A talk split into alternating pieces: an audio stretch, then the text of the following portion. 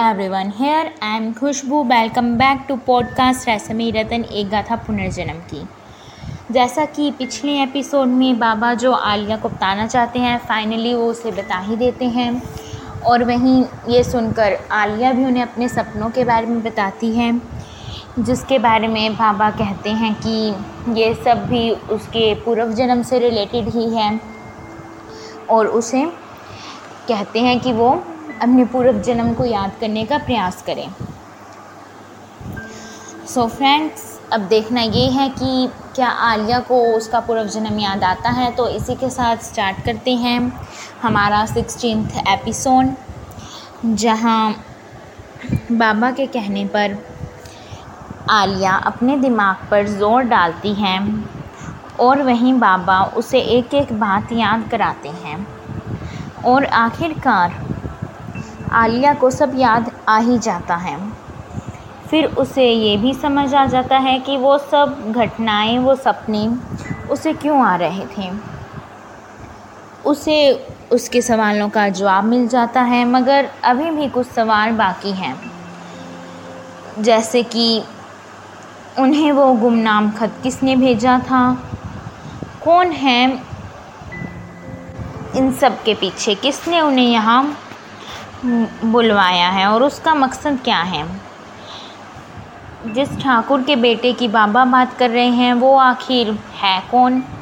ऐसे ही सवाल आलिया को परेशान कर रहे होते हैं, मगर इन सब सवालों के जवाब जानने से पहले ये ज़रूरी होता है कि राजा को भी उसका पूर्व जन्म याद आ जाए, जो कि आलिया और बाबा दोनों के लिए ही मुश्किल है, क्योंकि राजा ना ही उनकी कोई बात सुनना चाहता है और ना ही कुछ याद करना चाहता है। मगर वो जो भी हो, उसे सब कुछ याद तो करवाना ही पड़ेगा। ये सोचकर आलिया राजा से बात करने का फ़ैसला करती है। वो राजा से मिलने जा रही होती है कि रास्ते में उसे डिंकी मिल जाती है। वो डिंकी को अपने पूर्व जन्म के बारे में बताती हैं। ये सुनकर डिंकी हंसती हुई बोलती है, मुझे पता नहीं था कि तू इतना अच्छा मजाक कर लेती है। अच्छा है मजाक, वैसे भी मजाक करते भी रहना चाहिए।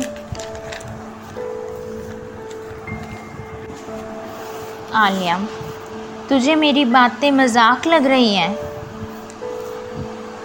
डिंकी, और नहीं तो क्या, ये मजाक नहीं तो और क्या है। अब तुझे क्या लगता है, तू कुछ भी कहेगी और मैं मान लूँगी। देख, मैं ये मान सकती हूँ कि काफ़ी दिनों से तेरे साथ कुछ भी ठीक नहीं हो रहा और तू आजकल कुछ अजीबोगरीब बातें भी करती रहती है। मगर यार, ये पुनर्जन्म, ये तो मुमकिन ही नहीं है ना। आलिया, मुमकिन है, मेरा पुनर्जन्म हुआ है। अच्छा, तो ये मानती है ना कि काफ़ी दिनों से मेरे साथ बहुत कुछ अजीब हो रहा है और इस बात से तो तू भी अचंभित थी ना कि जहाँ मैं कभी आई ही नहीं, वहाँ के बारे में मुझे कैसे पता है। तो यार, ये सब का ही नतीजा है। पिछले जन्म में मैं यहाँ की राजकुमारी इंदुमती, और वो राजा, वो हमारे दुश्मन राज्य का युवराज था। डिंकी, यार अब इन सब में वो राजा कहाँ आ गया। और हाँ, अब तुम मुझे ये मत कहना कि तुम दोनों पिछले जन्म की तुम्हारी कोई अधूरी प्रेम कहानी थी जो पूरी नहीं हो पाई और इसलिए तुम्हारा अब जन्म हुआ है। वरना मैं ये कहूँगी कि तू कोई पुनर्जन्म की फ़िल्म देख के आई है और अब मुझे कहानी सुना रही है। हाँ, मैं तुझे कोई फ़िल्म की कहानी नहीं सुना रही और ना ही ये कोई अधूरी प्रेम कहानी है। ये कहानी है रहस्यमई रतन की। मैं भी पागल हूँ जो तुझे ये सब बता रही हूँ। मुझे इस वक्त राजा के पास होना चाहिए था। मुझे सब कुछ उसे याद करवाना है कि अच्छा गुस्सा मत हो और मेरी बात सुन। क्या? यही कि मुझे तेरी बात पर यकीन है क्योंकि तू मेरी बेस्ट फ्रेंड है और इसलिए अगर तू रात को दिन भी कहेगी ना तो भी मैं आंख बंद करके मान लूँगी।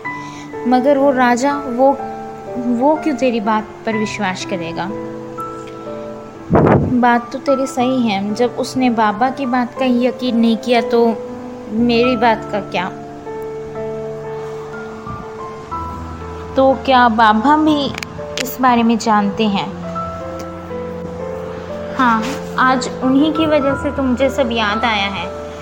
अच्छा तू वो सब छोड़, मुझे ये पता मैं राजा से कैसे बात करूं। जहाँ तक मुझे लगता है इसमें छोटू तेरी मदद कर सकता है। तू उससे बात करना, वो अगर राजा को समझाए तो हो सकता है तेरा काम बन जाए।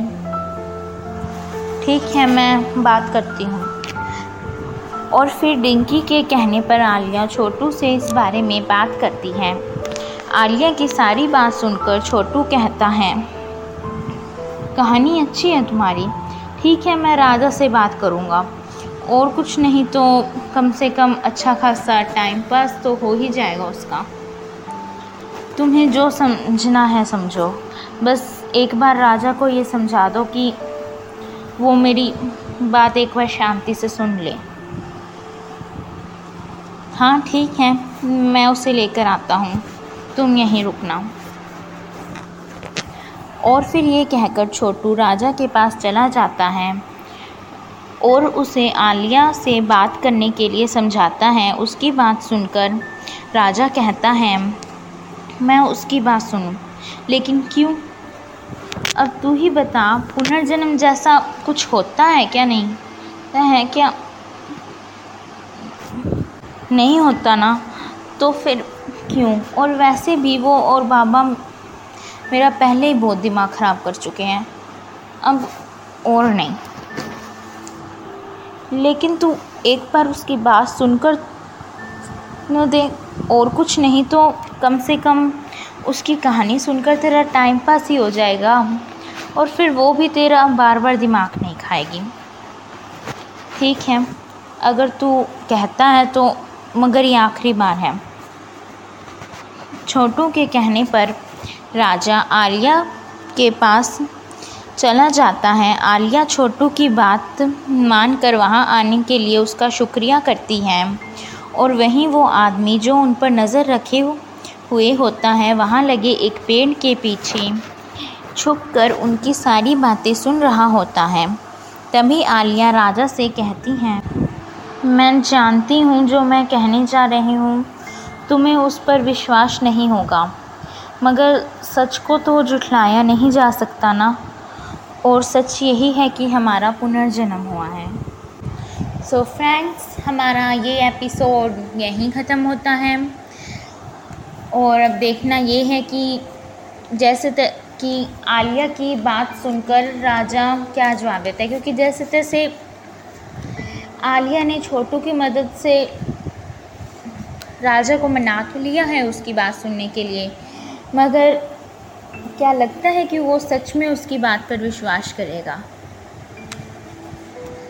चलिए देखेंगे अगले एपिसोड में कि वो उसकी बात पर विश्वास करता है या नहीं, और नहीं तो उसे क्या रिएक्शन देगा, उसकी ये बात सुनकर क्या जवाब देगा।